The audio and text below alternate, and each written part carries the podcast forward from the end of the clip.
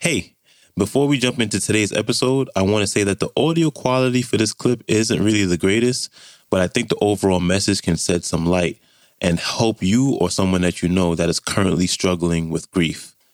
Okay, here we go.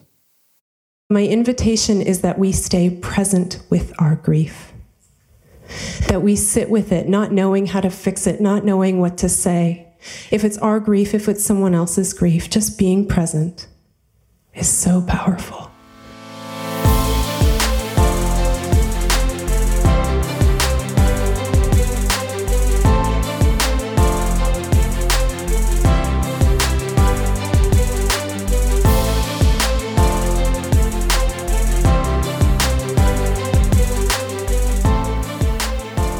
Hello, and welcome back to the Depression Detox Show, where we share ideas and stories to change your relationship with depression. I'm your host, Malik Josephs, and our newest featured speaker is here to wrap up our topic of the week, which is all about grieving the loss of a loved one. So let's jump right into this one with actor and documentary film director Alana Sheeren. Enjoy. We all have grief stories. I have a few. There was the time when my best friend in the third grade was moving across the country and she didn't invite me to her going away party. There was the, the time I went to school, it was the second week of high school, and all of the friends that I had gone to school with from kindergarten decided to stop speaking to me forever. I don't know why. There was the time that I held my beloved childhood dog in my arms as she took her last breaths. And I knew at the age of 17 that my childhood was officially over. There was the grief of losing all four dearly beloved grandparents, three of them in the month of February, two of them the same year. Took me a long time to not dread that month. There was the grief of my shiny new marriage falling apart at five months and needing to be rebuilt moment by heartbreaking, heart opening moment. Seven years later, we're still working on it. There was the grief of two first trimester miscarriages. Those were hard. But the grief that took me out at the knees and that changed my life forever, even though those were all formative experiences and helped make me who I am today, this one was so powerful for me and it began on July 29th, 2010, when my placenta abrupted at five and a half months pregnancy. And I hemorrhaged, and my son Benjamin died. And as I held his tiny, perfect 10 inch body later that day, and felt the weight of one pound, one ounce on my chest, I vowed that I would learn every single lesson this grief had to teach me because I never wanted to go through it again. Not necessarily the most rational thought, but it helped get me through. And not only that, it helped me stay present with my grief. And I did that in a few ways. I told my story. I told it online, publicly. I told it to friends, to family. And occasionally, when my daughter, who turned three 11 days after he died, she would walk up to someone and say, Hi, our baby died. And they would get these wide eyes and they'd either run in the other direction or we'd have a conversation. And as I told my story, I listened for anywhere that I was a victim, anywhere that I placed blame, anywhere that felt not good when I said it.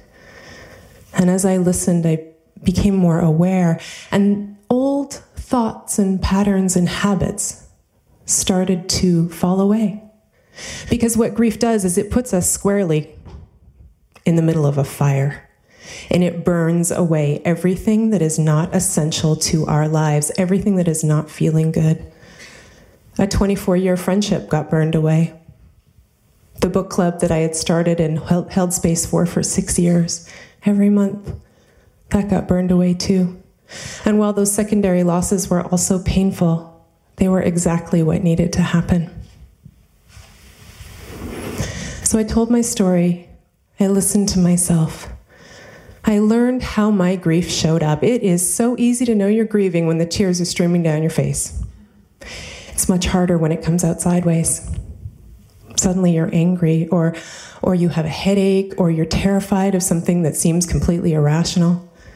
That happened to me a lot. My biggest grief indicator was when I would just get so incredibly frustrated, I wanted everyone to shut up. In fact, this happened two days ago with my husband. And uh, it happens when it's not grief, but for me, it was a it was a big red flag that I was grieving. And when it clicked in, I could say to my husband, "Oh, I need to go meditate or cry or something." Or I could say to my daughter, I'm sorry, sweetheart, mommy's not mad at you. I'm just really, really sad your baby brother died. And no matter who I said it to, it changed the dynamic of the moment. It allowed me to be where I was, which was grieving. And it allowed me to have more compassion for myself and the situation. I also got quiet every day, multiple times a day, and listen to my heart.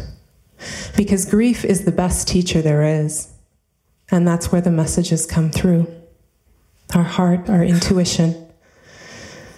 My heart told me to write, which I did publicly and privately every day. I still do. My heart told me to dance. I used to be a professional dancer, and when I stopped in my early 20s, I could no longer live up to my standards. So I stopped completely for 16 or 17 years. And one night, a few months after Benjamin died, in my living room in my nightgown, completely grief stricken and terrified that my daughter was going to die too. I put some music on and I started to dance. And I felt like I was saving my own life. I also had this really interesting craving to learn how to needle felt. So I did. And I still don't know where that one's going to take me, but it sure is fun. And there's something so healing about working with our hands. We can do it any way we want, and that's what's important. Everyone does it differently. So you need to listen to your heart the way I need to listen to my heart. And so, as I stayed really present in my grief and lived it and wrote about it and talked about it, I also experienced so much joy because I could be where I was, honestly. And the other thing that started to happen was I started to get emails and phone calls and messages from people who would say, Your story is helping me. It's helping my life. It's helping me be present with my grief. It's helping me recognize that I am grieving something that happened 20 years ago. I didn't know I was grieving. And as I stayed with it and I kept writing and I kept interacting with these people, what, what happened is that Instead of being the Jill of all trades and mistress of none that I had felt like for so long, despite the undergrad degree, master's degree, this and that, and the other certification, I suddenly was doing something, am doing something that I'm really good at and that I'm really passionate about. And that is helping people live with their grief. Not in a way that, like, oh, I got to live with my grief today, but, but in a way that allows us to step fully into our power to become so much more gentle and loving with ourselves. We have all the answers inside, but sometimes we need someone to help bring them out, to be the mirror for us. And so, my invitation for all of us, for you, for me, the next time, I don't know what's going to happen, how I'm going to feel when my mom dies or my dad dies, I don't know. But my invitation is that we stay present with our grief that we sit with it, not knowing how to fix it, not knowing what to say. If it's our grief, if it's someone else's grief, just being present is so powerful. Witnessing, telling the story, hearing the story. And when we come through the intensity of it, and things look a little clearer, a little more normal again, if that's the word we can use our lives may be totally different, like mine. Or we might just be a little kinder or more compassionate on the morning commute. But no matter how it happens, if we allow our grief to open our hearts, to be the inspiration for change and growth and healing on a grand scale, that is a powerful way to change the world. Much thanks to Alana Sheeren for stopping by. You can connect with her on Instagram or YouTube at Alana Sheeren. And you can check out her latest work, which is a documentary film titled Listen Closely. And I'll have all the links to everything in the show description below. And uh, real quick before before I go, if you're mourning the loss of a loved one, I hope that this episode encourages you or someone that you know or someone that you share this episode with to find their own unique way to grieve because there really is no right or wrong way to do it do what really feels most natural to you to help guide you through this tough time. And uh, with that, I hope that you guys have an amazing weekend. And I will see you back here Monday with new speakers and a new topic that will change your relationship with depression. So until then, stay strong. Later.